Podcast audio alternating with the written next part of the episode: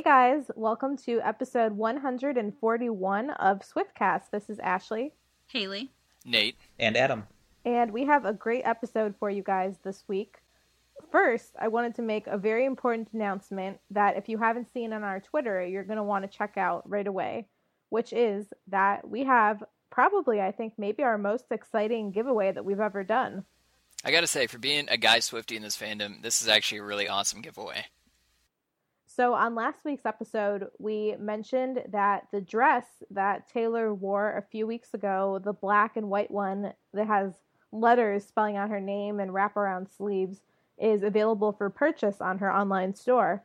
Well, we are actually giving one away thanks to Heritage 66, the company that makes it, who is nice enough to donate one actually for us to give away, which was awesome of them to do. So we're doing that on our Twitter, which is at SwiftCast13. You should follow us on there if you're not already.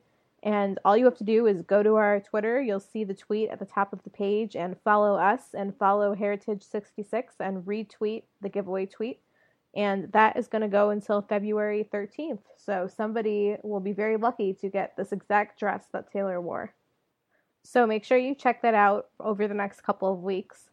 And also, before we get into our episode, uh, we wanted to give a shout out to a couple of people that have emailed us lately. We love hearing from you guys, our listeners. We recently got an email from Brock, and we also recently got an email from, I hope I'm saying it right, Efren.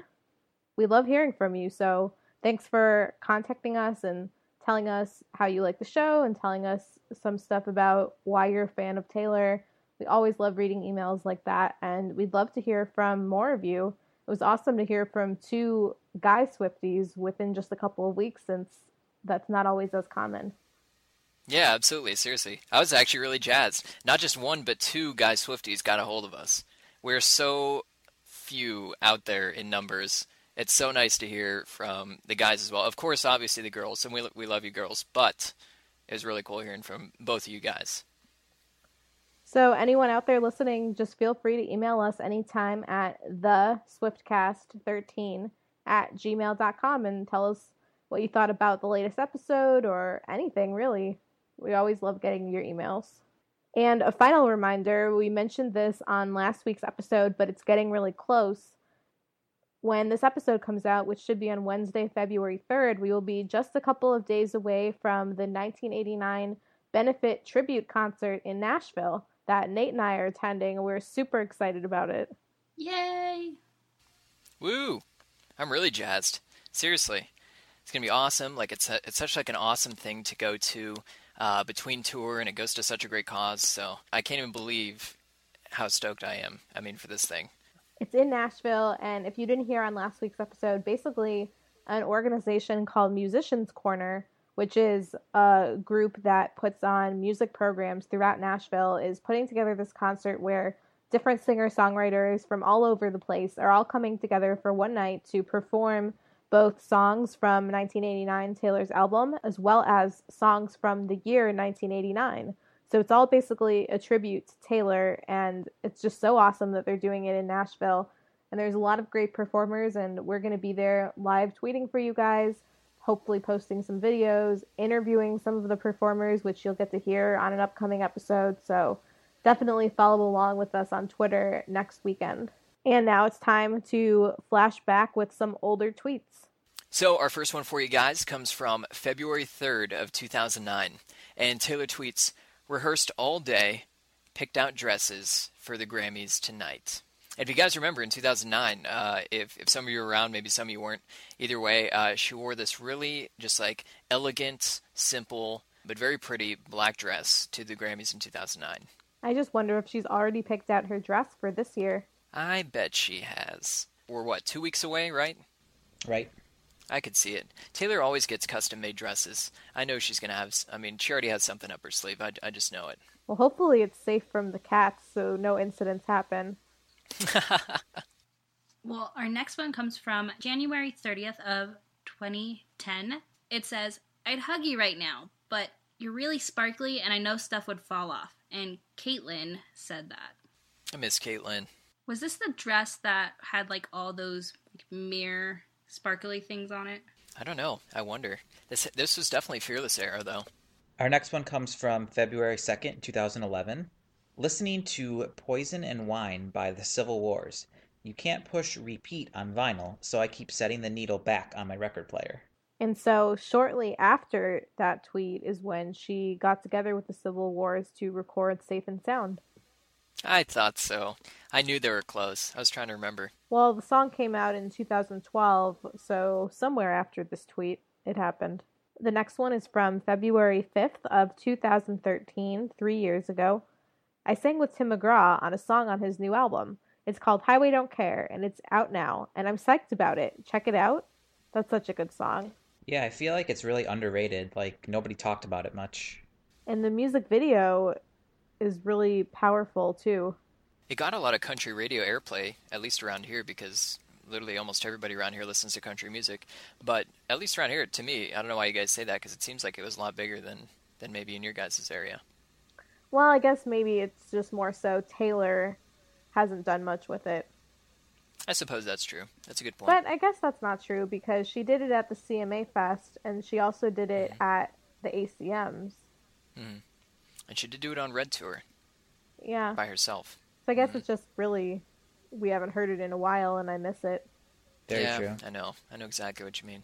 Well, our next one for you guys comes from February 1st of 2014. And Taylor tweets, about to put on my hat and walk slash frolic to the stage for our first of five shows at the O2 in London. Hashtag Red Tour London. I'm so happy you got that one. Why do you say that? Because I got to hear you say frolic. Frolic, yep, I knew it. Yep. well, those shows were significant because at the end of the London shows is when she first cut her hair short. Oh, you're right. Yeah, I forgot about that. And then it was that weird in between time because she still had a couple red shows left, but not until June. So people are wondering, was she going to do those final shows with her hair short? And she did. I think she did that for Speak Now too. Come to think of it, didn't she straighten her hair towards the end? Yeah, I think for yeah. the Australian leg. Oh, that's funny. She just couldn't wait. Just couldn't wait. So that means that puts us right on schedule, basically right about now, for a new hairstyle. That's right. I'm calling it now. You heard it here first, people. She'll debut all dark brown hair at the Grammys. Looking back at that tweet really surprises me because she played five shows for the Red Tour at the O2 in London, and then for 1989, she played zero in London, besides Hyde Park, the festival. Maybe she just couldn't fit it in. Maybe there was something with O2 where they were trying to charge her too much, or they didn't have open dates or something like that. I don't know. Could have been anything really, but it, it is still very surprising. But I do know that Hyde Park held a massive audience for that show. Our next one comes from February 1st of 2015, exactly a year later. And she said, The girls and I got to talking, and I'm overjoyed to announce that Haim will be joining the 1989 World Tour, touring with the squad. And that must have been decided when they were on their Hawaiian vacation last year. Yeah, that's true. I think that was the absolute best decision she made in terms of the tour. I agree. Definitely. They were probably my favorite performance for the opening acts, and I only got to see them once.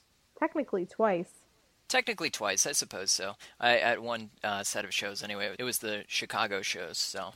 Yeah, I saw them twice at MetLife and then twice the following week in Chicago, and I was very sad I didn't get to see them anymore after that. I didn't get to see them at all. Oh she really should have had them at every show, or at least in, in Tampa for the last show. Exactly. And our final one from today comes from February 1st, 2015, the same day she announced the Haim news.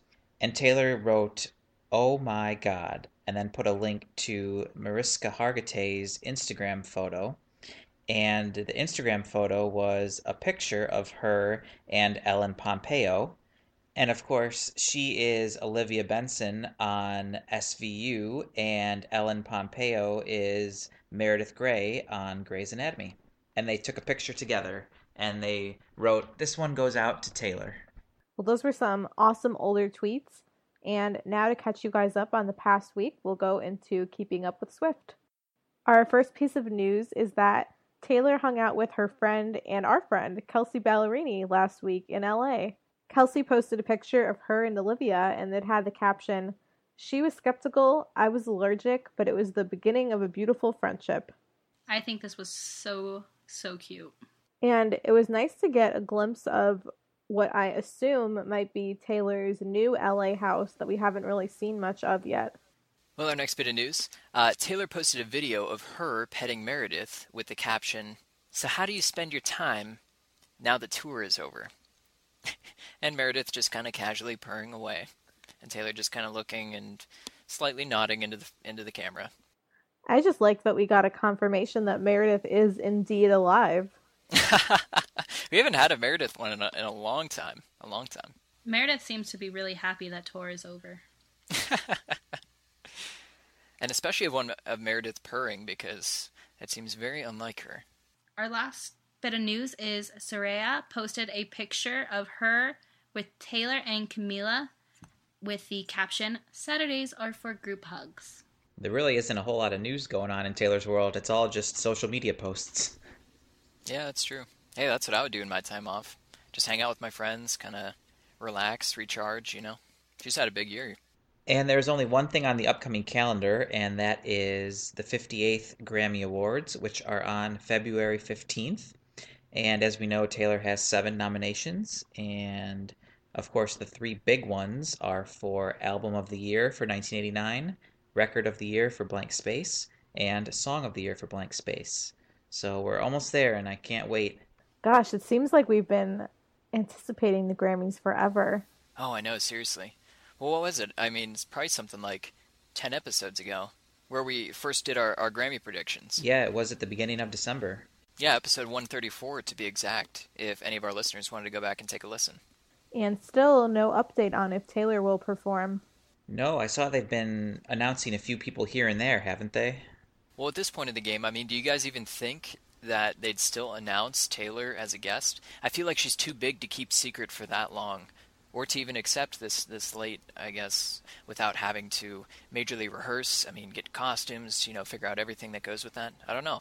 I I've said from the beginning, and I still think now that she will not perform.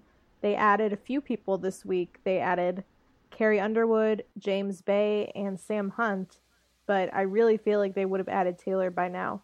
I kind of agree with that at this point. There's just way too much production involved, I think, for them to coordinate it in that small of a time frame. And typically, when someone performs at an award show, the benefit to the award show is they get to get promo out of announcing the performance. So I can't imagine with a name as big as Taylor that they wouldn't have announced it by now. I still kind of disagree. I feel like she won't skip performing two years in a row. So whether it be a surprise or we just hear, you know, in the last moments, like the couple days beforehand, I still do think that we get a performance from her. I hope you're right.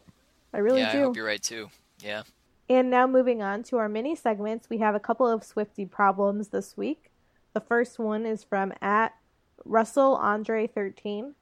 I want to watch the 1989 World Tour live so badly, but if I do that, I'll go to sleep at 12:53 a.m., which is not good. I mean, it's really not a question. You just watch it. I'm betting he stayed up and watched it. That's what I'm betting. I think so.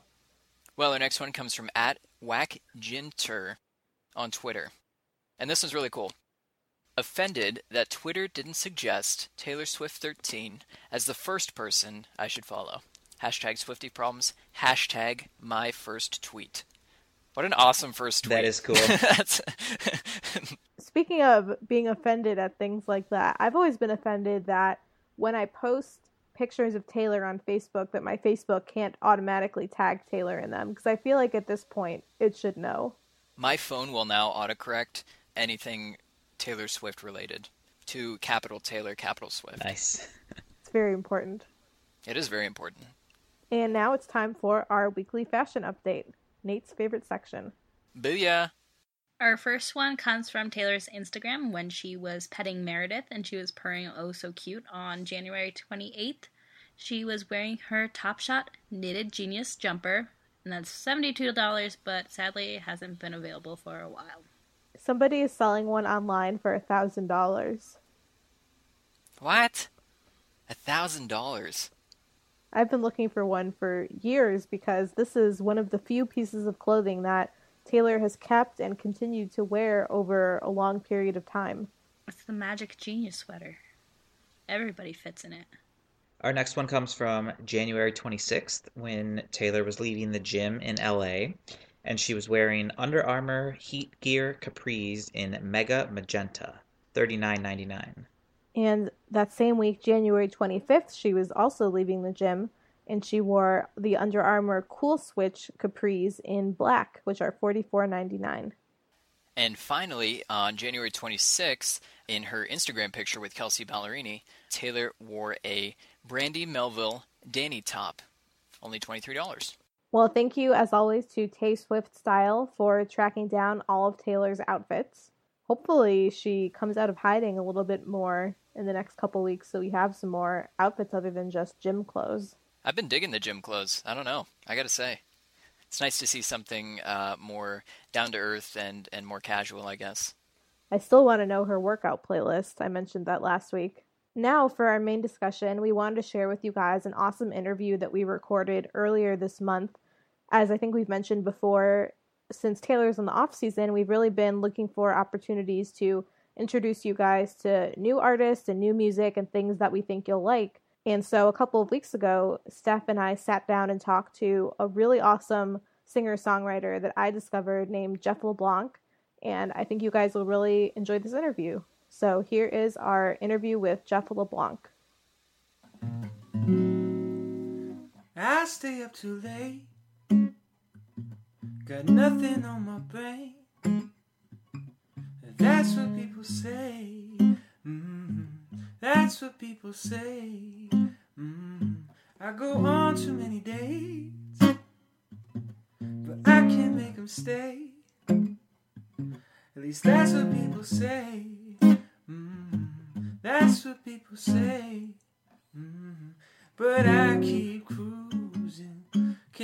Can't won't stop moving. It's like I got this music in my body saying it's gonna be alright.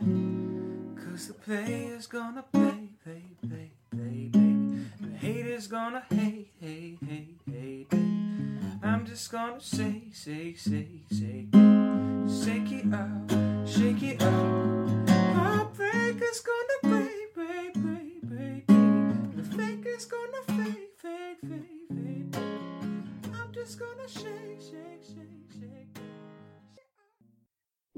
now is a new up and coming artist that I'm really excited about. And I actually discovered him when he was opening at Kate Voegele's show here in Chicago a few months ago. You guys might remember I'm a big fan of her. We had her on for an interview last year. And I was instantly hooked on his songs. So, since he released his first EP, which is the Signals EP in 2009, he's had two top 10 albums on the iTunes singer songwriter chart. He's been featured on shows like Teen Mom, The Real World, and Keeping Up with the Kardashians. And he's toured the country with acts including Gavin DeGraw, Tori Kelly, Chris Stapleton, and many more.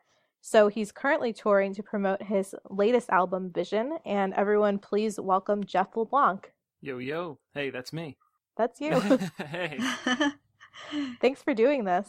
Yeah, no problem. Thank you for having me. Um, technology is really cool, and whenever we can connect, kind of in the interwebs, you know, it's it's pretty cool. So thank you for digging the show that night and for having me on. No problem. Yeah, what was your reaction when I asked you to come on the Taylor Swift podcast? Sure. No, it was really cool because um, I guess as independent artists, we get we get a lot of requests for these kind of things, but you know, you sent along kind of what you guys are about, and I went and listened to a couple, and and I was really impressed. And also, there's a lot of people listening, which is really cool because sometimes I've been asked to like do an interview, and I'll go and I'll look, and there's like three people reading it, and it's like somebody's mom, and I'm like. I feel really bad. I'm like, I want to, you know, this is going to be a few hours of my day, but like, you want to give everyone an opportunity. But I see you guys are doing some like really exciting stuff. So I was like stoked to be asked to be on it, you know? Yeah, you know, we've been doing this for a few years. We started during Taylor's Red Tour, and right now she's kind of in an off season. So we try and use that time to feature other artists that we like that we think our listeners will like. Very cool. Yeah. I mean, when I was, um, in high school, uh, which was many, many moons ago. Not well, not too many. I mean, I'm 29. I'm, you know, all the 15 year olds just got really upset. But um, when I was in high school, there was a thing called the My Stupid Mouth Board for John Mayer fans, and there was I think a Jason Mraz one and all you know Howie Day one, but like the My Stupid Mouth board, those people are still going on it, you know, and they always have like the information before everybody else, and they they talk about things about John, and it's always really cool when artists have fans that care so much, and that's what we're all trying to do it for, you know. So when I saw that you guys are putting this together for Taylor and, and been going for several years, it's really cool, you know. I think that how I first reacted to your performance when I saw you was that your songs reminded me of a cross between Vance Joy and Ed Sheeran, Cool. which are obviously artists that, as Taylor fans, we really like. Nice. Yeah. I'm not too familiar with Vance. I mean, like, I know he has the, the couple songs on the radio, but I see his name more and more. And it's just like kind of one of those things where it's a matter of time where I feel like I just have to dive on in and, um, get more involved than just the radio single. But, um, in terms of Sheeran, that's really cool because he's kind of like the acoustic guy now, you know?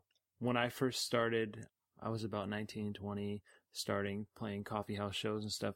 You know, that was very much the Dave Matthews, John Mayer, Jason Mraz, Howie Day, uh, Ryan Cabrera time, you know, that was, everyone was coming out at that time. And those guys have, you know, they're all doing their own thing at this point in their career. But now when I go to a college campus, when someone comes up to me and says, well, what kind of music do you play? I feel like Ed Sheeran is a good comparison just because it's, it's really current and he's awesome. so like whenever somebody Yeah, we're big Ed fans.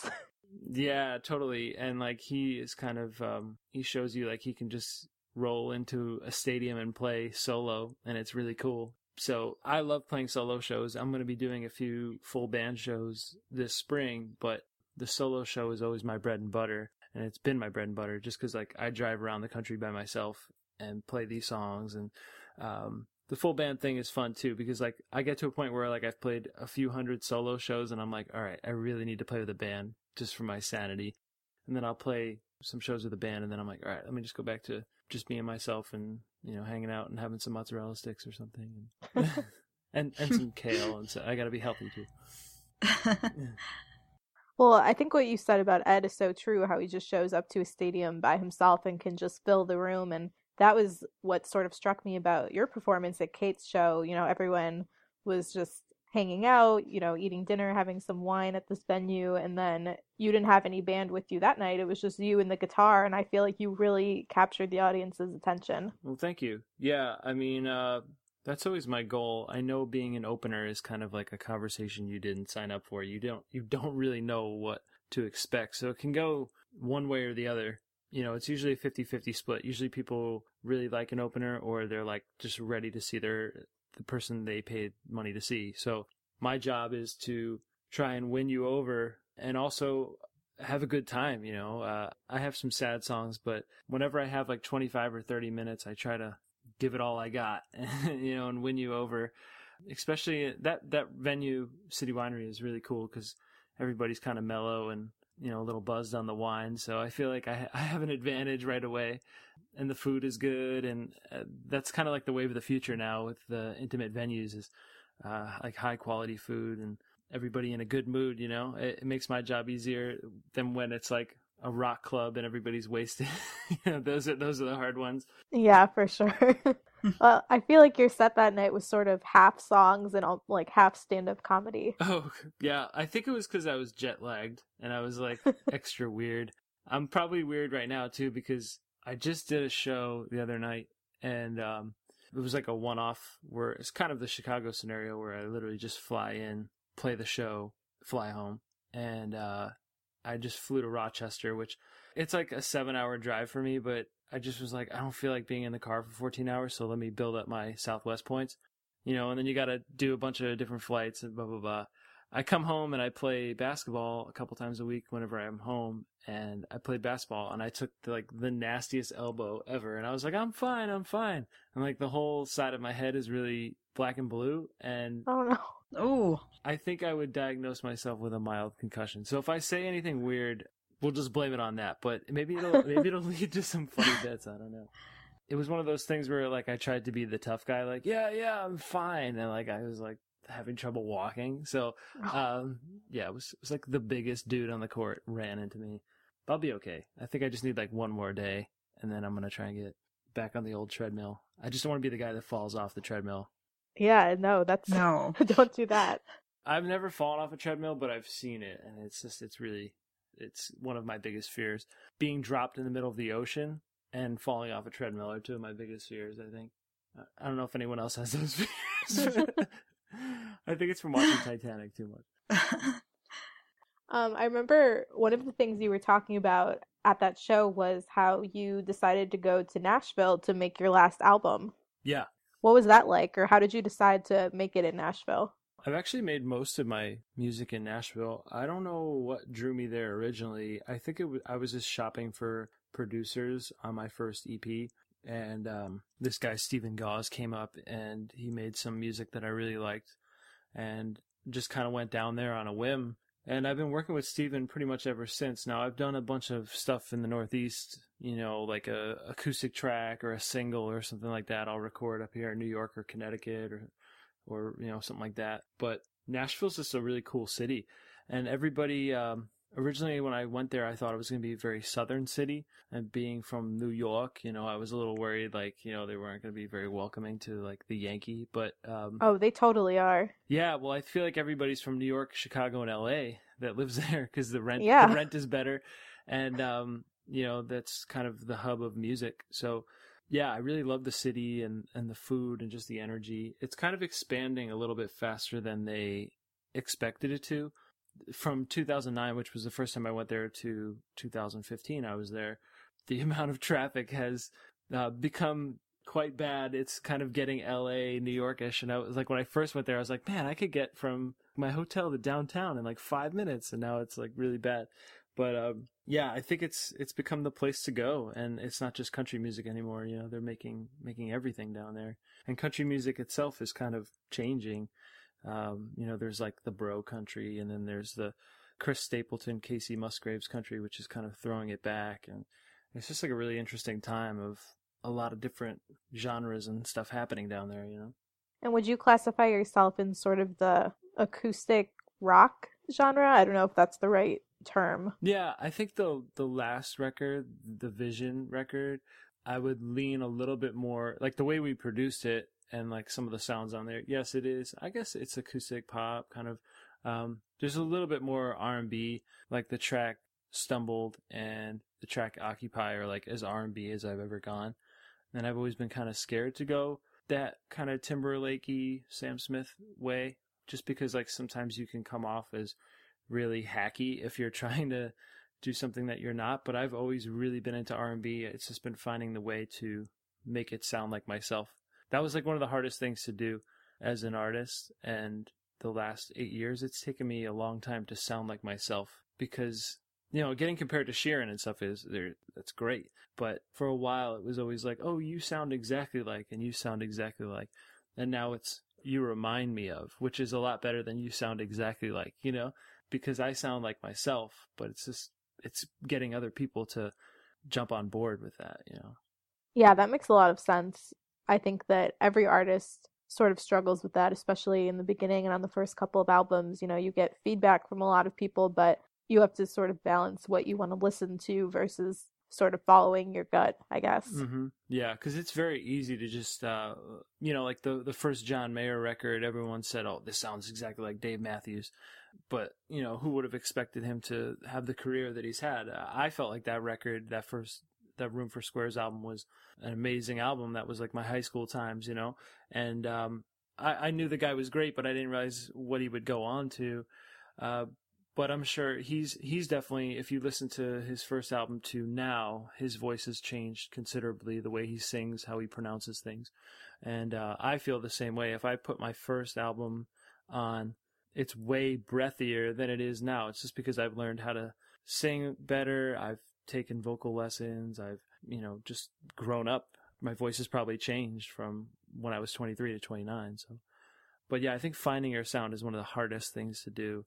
And I feel with the last album, I'm probably the most proud of any album just because I feel like it's totally my sound and the way I wanted it to sound in my head, how it came out, you know.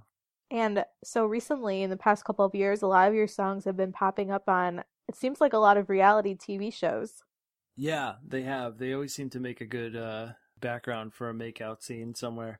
Um, the I can, I can laugh at my own jokes, right? Um, yeah, the, there was a couple records there that really got a lot of uh, stuff on on the Teen Mom, Kardashian, uh, I Am Cait, all these different shows. I think my music is. Um, I guess you could, if you could throw it in a bucket, it would be easy listening. It's it's kind of easy to place, and uh, my lyrics, I I try to write very clear lyrics. I have a few friends that you know sometimes criticism is that their lyrics aren't clear. You know, people say I can't understand what you're saying, so I've tried to be very clear with what I'm singing about that you can understand it, and I think that the television placement people feel the same way just because they can understand kind of what I'm saying that goes with their scene, you know, and um, that's been a good benefit for me. And also the music just kind of it's it's usually like a laid back groove, so it fits well when like one of the teen moms is leaving their boyfriend and uh, moving back to Kansas or something. And uh, yeah, but I've been fortunate in that way.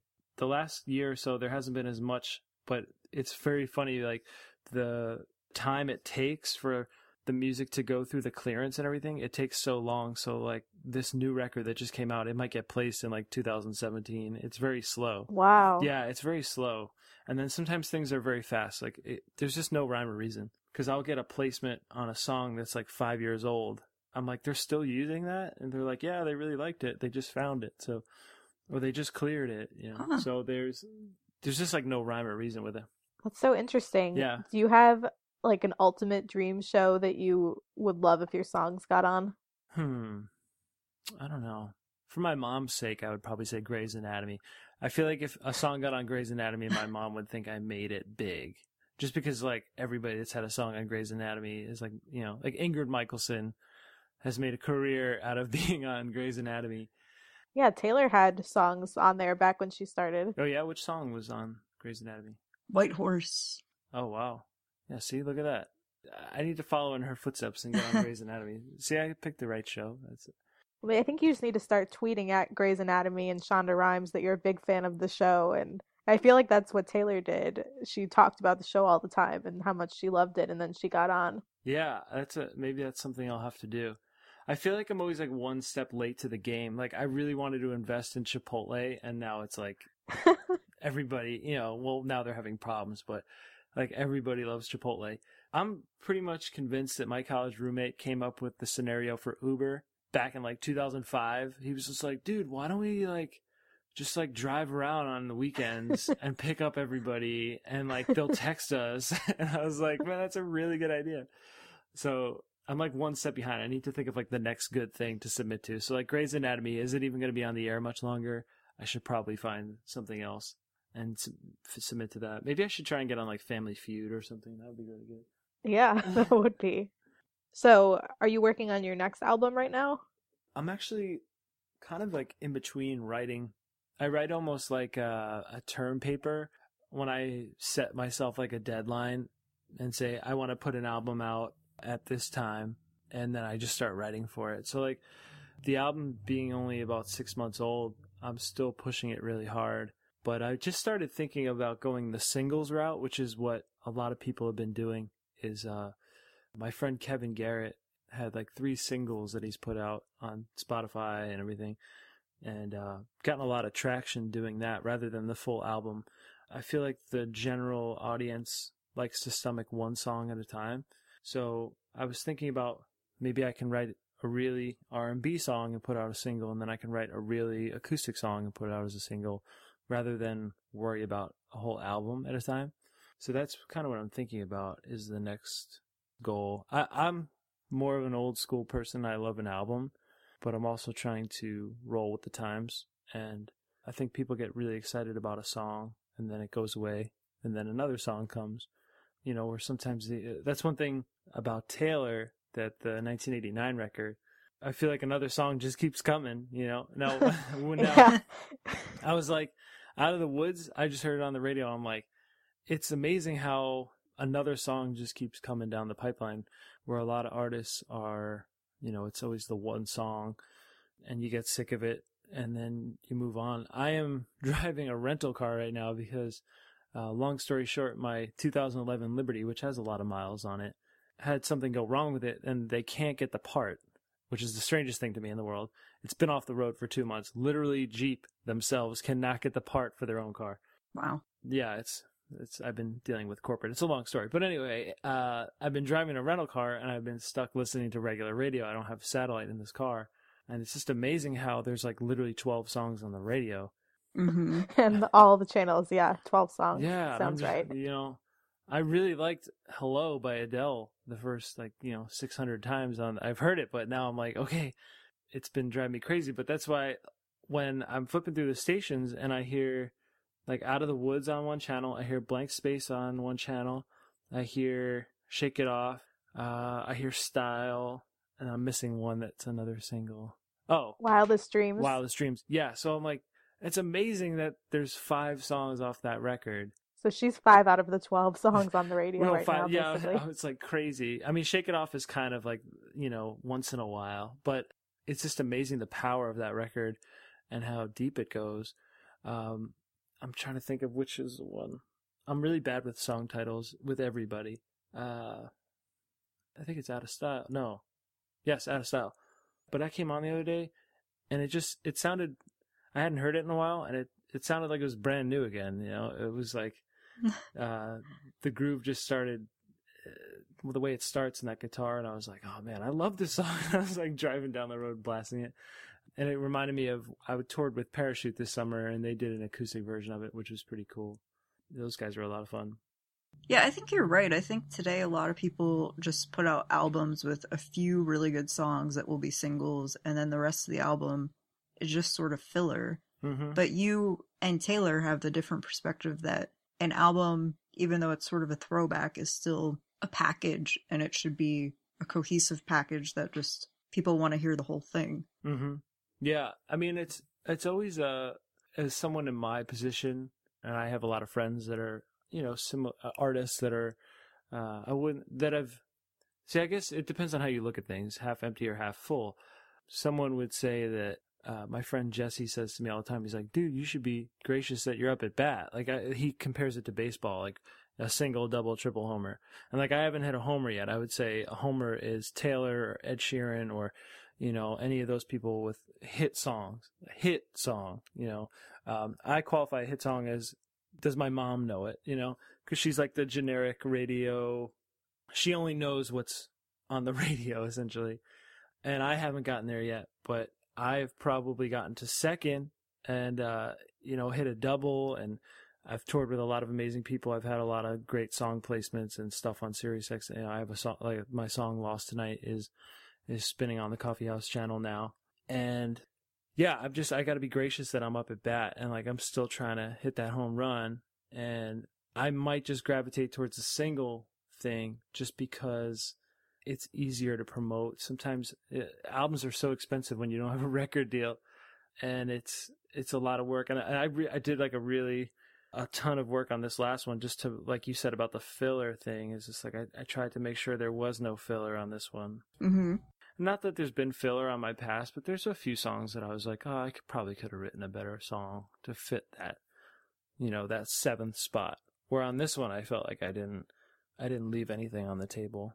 And every artist always says like, well, my new record is my best, but I really think as I've grown, and also I co-wrote with on this one with people that I'm really big fans of, and I think that shined through. Like Kevin Garrett, we wrote three songs together.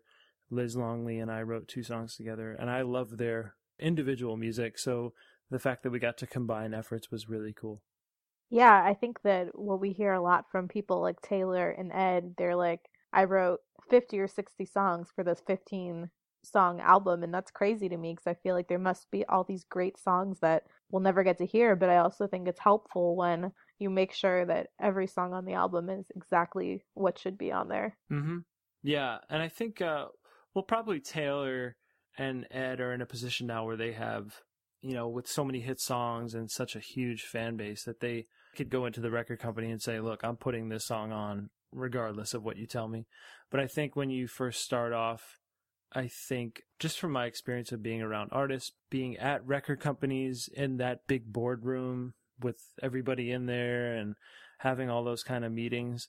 I think when you make your first album, there might be that experience of, oh, here's the, we'll give you the one or two that you want, but then like these eight you need to do. Yeah. And whether it's from your catalog or it's they set you up with co-writers and whatnot, I think they can, you know, they kind of control the mix. I heard about this one artist that like the version of the song on the album is like the 73rd mix of the song. They couldn't decide on like the level of the bass and stuff. And I was just like, that would drive me insane just because like when I when I mix my album I do a first mix, a second mix, a third mix and then I send it to mastering. I mean, I'm I kind of know what I want, but when I heard that they were doing the 73rd mix on this track, I was just like that's the reason sometimes you don't want a record deal because it's like I'd rather just control it myself and I know what I want to hear, you know. Mm-hmm. That stuff scares me, but they can also take you to the promised land. So it's like which uh, you come to that fork in the road and which way do you go? You know, do you give up your creativity a little bit to potentially get more success, or do you go the direction um, you stay true to your roots and hope that that success comes your way? Well, you mentioned Spotify a little while ago and releasing some of your singles there, and I wanted to ask you. You know, Taylor has been very vocal lately about how streaming services need to pay artists for their songs being streamed. How do you feel about that? Do you, I mean, of course, you want to be paid, but would you rather just have more exposure? Even if you weren't getting paid, or what's sort of your take on that? Yeah, I've always been kind of in Taylor's ring on this one. It's very cool that she does that because she kind of has the throne and people, and she has the megaphone and people will listen. If I said the argument that she said, people would tell me, oh, you're just, oh, you're just a guy with a guitar, shut up. you know what I mean? So it's very cool that she does that. I've just even from the start of my career uh, on Long Island, uh, Long Island has a very competitive music scene, and there's not many venues, and especially I was coming up at a time that there was that whole like Taking Back Sunday, brand new, all those kind of like I, I don't know what genre you'd call them, uh, emo bands, I guess. That was all happening, and a lot of times there would be like eight or ten bands on a bill, and like everybody had to pay you had to buy 50 tickets and then you would sell those tickets and whatever you didn't sell you had to pay the promoter for those tickets left over? So it was essentially a ransom. And um, that's the way people played shows around here. And i just never got involved in that. And i just said i, I can't do that. Like if you're playing a show you should be paid for it. If um, you know you're selling an album people should pay for it. But i've had to adjust as well. I mean like spotify the amount of people that come up to me after a show and say I heard you on Spotify or I listened to your album on Spotify, each year has gotten, you know, it went from maybe 25% of the people to maybe 60% of the people.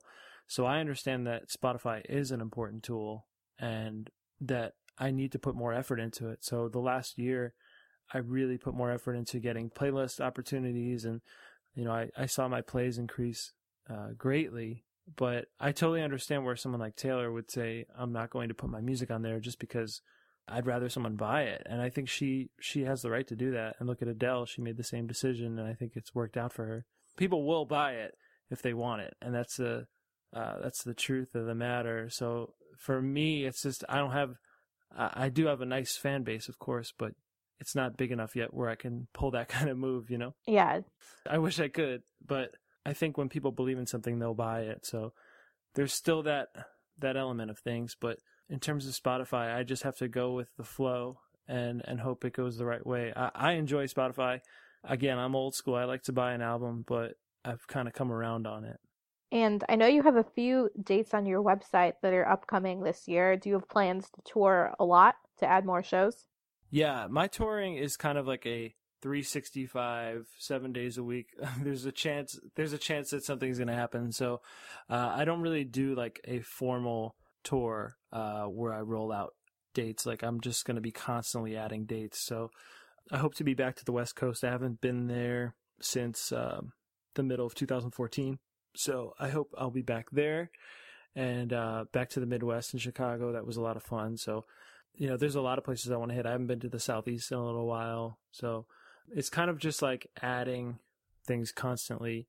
I do a lot of college shows. So I think we have about 15 or so booked for the spring with like a bunch more that are going to come in and then adding more and more club and theater shows as they come in. But hopefully, you know, things just like constantly emerge. Like last summer to go out on Parachutes acoustic tour, like that came out of nowhere.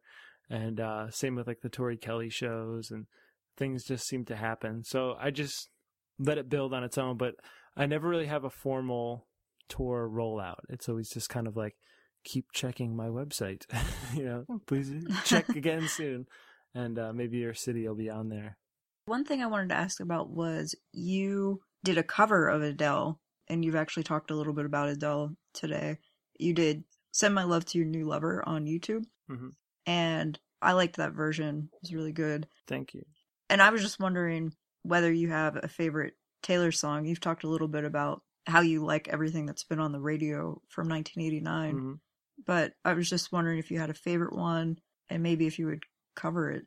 Um, I really liked "Welcome to New York" when I first heard it, just because being from New York, I really uh, know what she's talking about and how it it's just kind of like a game changing place, you know, and stepping out and seeing it for the first time. And I live about an hour from New York City, but I'm literally there all the time, and it seems new to me every time. So, "Welcome to New York" was really cool, and they were featuring on the uh, on the Nick games for a while, which was pretty cool. So, like whenever I was watching it, they that song was in my head all the time. Yeah, I don't know. I feel like uh, 1989 was just like a record that I I listened to straight through a lot, and I should probably be referencing more of the kind of the older catalog because while I wouldn't consider myself like I, I don't want to like compare myself to you guys because uh you know that would almost be insulting, but I I have been kind of listening to her for a while and uh, I'm looking at my iTunes and it, it seems embarrassing that I would be listening to 15 alone in my room, but um, maybe I, I have, and I probably know the words. Um, but yeah, I mean, like, I, 22 has a special place in my heart too. I, I think that song's really cool. And my friend was DJing in a country bar, and he would always play that song. And I probably sang along drunk a few nights to that after I broke up with my girlfriend. so that is a special place. But yeah, I think that's uh, that's it. I mean, I uh, I dig Taylor's music and her her direction. I think one of the coolest things she's done recently is that small concert in the Clive Davis uh, Theater. The Grammy, the Grammy concert. Yeah. Yeah, I think that that should be. If I was her or if I was her manager, I would say you should do like an acoustic album or an acoustic tour or a solo tour. Oh, we've been talking a lot about that. I think that's our dream.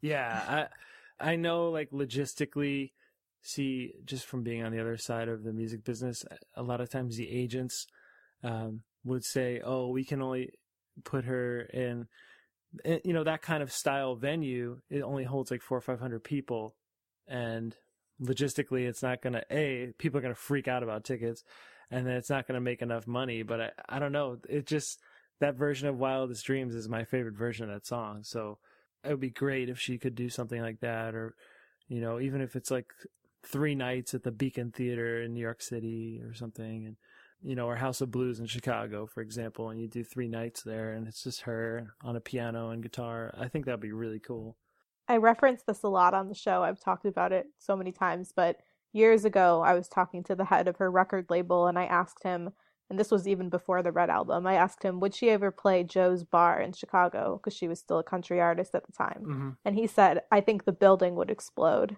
And that was 2012. So now I can't even imagine, but it would be amazing. I would love to see her in that environment. Yeah, it would be really cool. I think um, there's a special place for those kind of shows. I saw, uh, I don't know if you guys are familiar with this guy, Jamie Cullum, but this English uh, British piano player.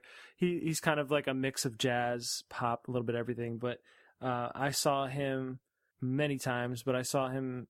Uh, he did two shows in New York at the Town Hall, which is like kind of a thousand person, fifteen hundred person theater.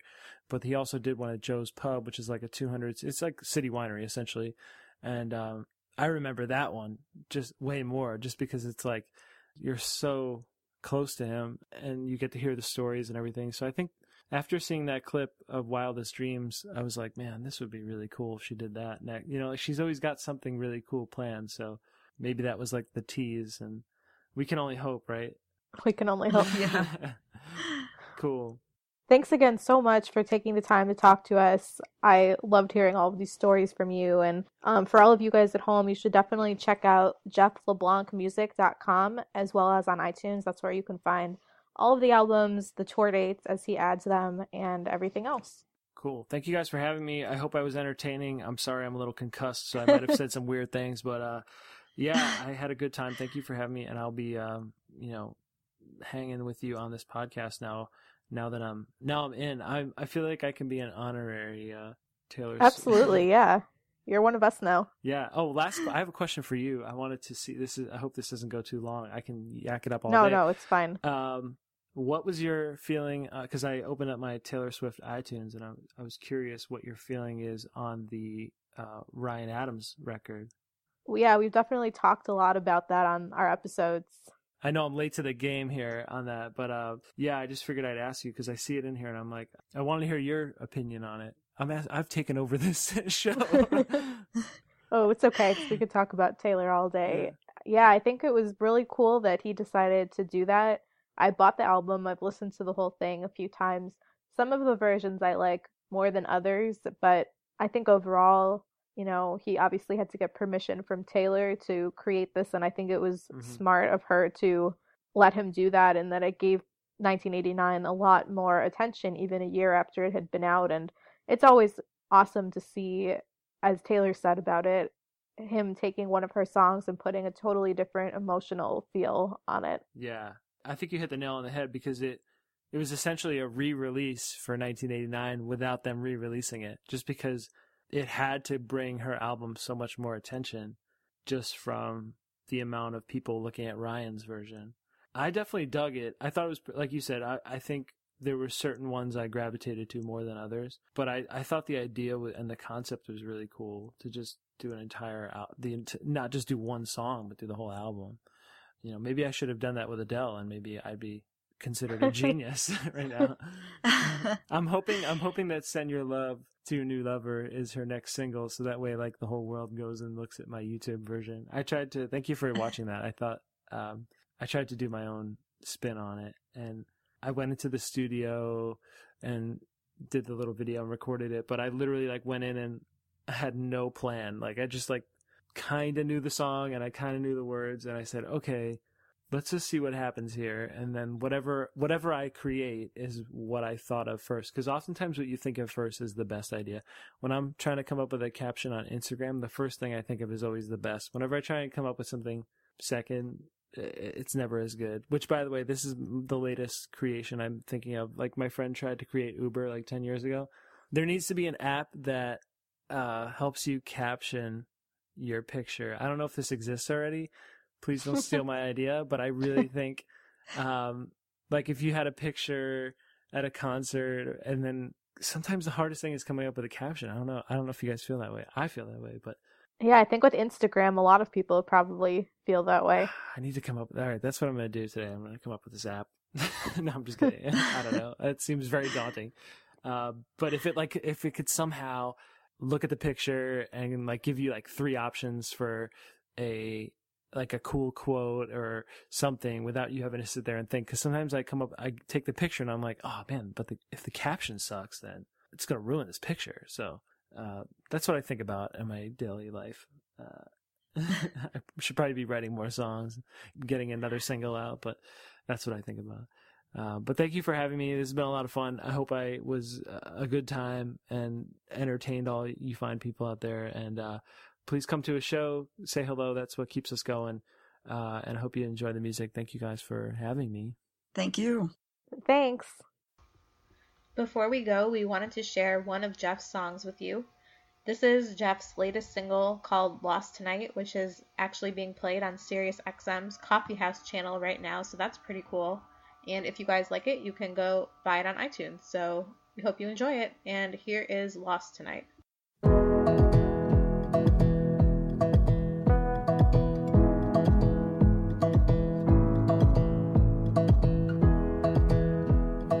try so hard. You've got me going. We've come so far, and we both know it. So, baby, let's get lost tonight.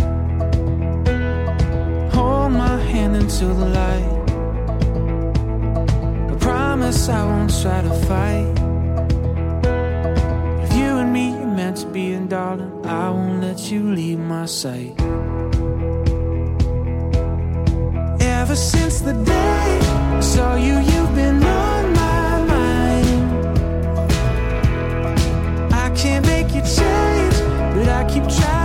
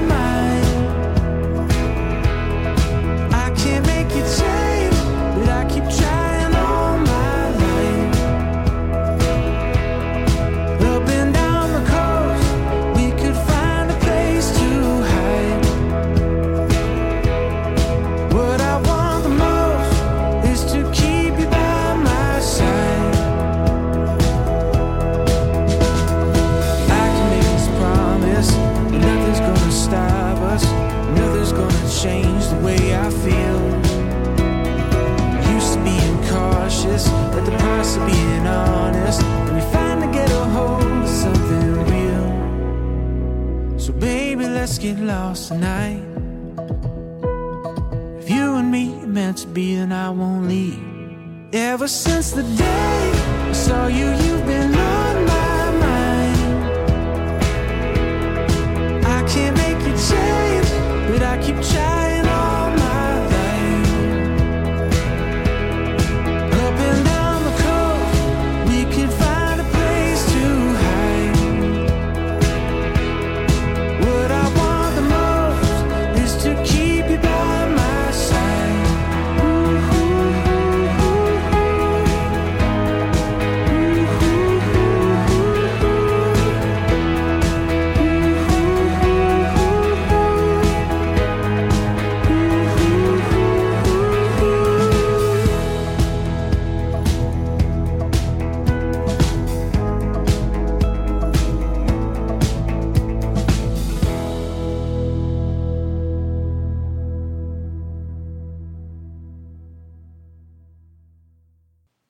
hope you guys enjoyed our interview with Jeff LeBlanc. And just a couple of reminders before we go press the subscribe button on iTunes, and it'll download the latest episodes for you automatically every week, which you're definitely going to want to do because we have some awesome ones coming up. Awesome ones. We really do. You don't want to miss it.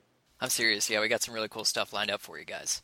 And if you're not following us on Twitter at SwiftCast13, make sure to do that so you get in on our giveaway that's ongoing. Our Tumblr is also SwiftCast13. You can find us at Instagram.com slash the SwiftCast13, at Facebook.com slash the SwiftCast. You can email us at the SwiftCast13 at gmail.com. And all of this is on our website at SwiftCast13.com. So, what do we think Taylor will do this week? It's so hard to say lately. Probably not too much. Well, I remember last year during the Super Bowl, I believe Taylor tweeted about a specific commercial. I think it was the McDonald's one. So I predict that during the Super Bowl, Taylor will tweet again about either a commercial that she thought was funny or she thought it was clever or something along those lines. I imagine she would probably throw the most epic Super Bowl parties. I agree. With lots of baked goods.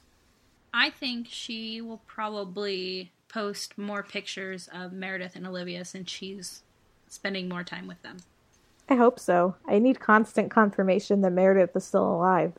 I think she's just gonna load up on carbs for the next few months and kind of do what she wants. She doesn't have to wear any crop tops.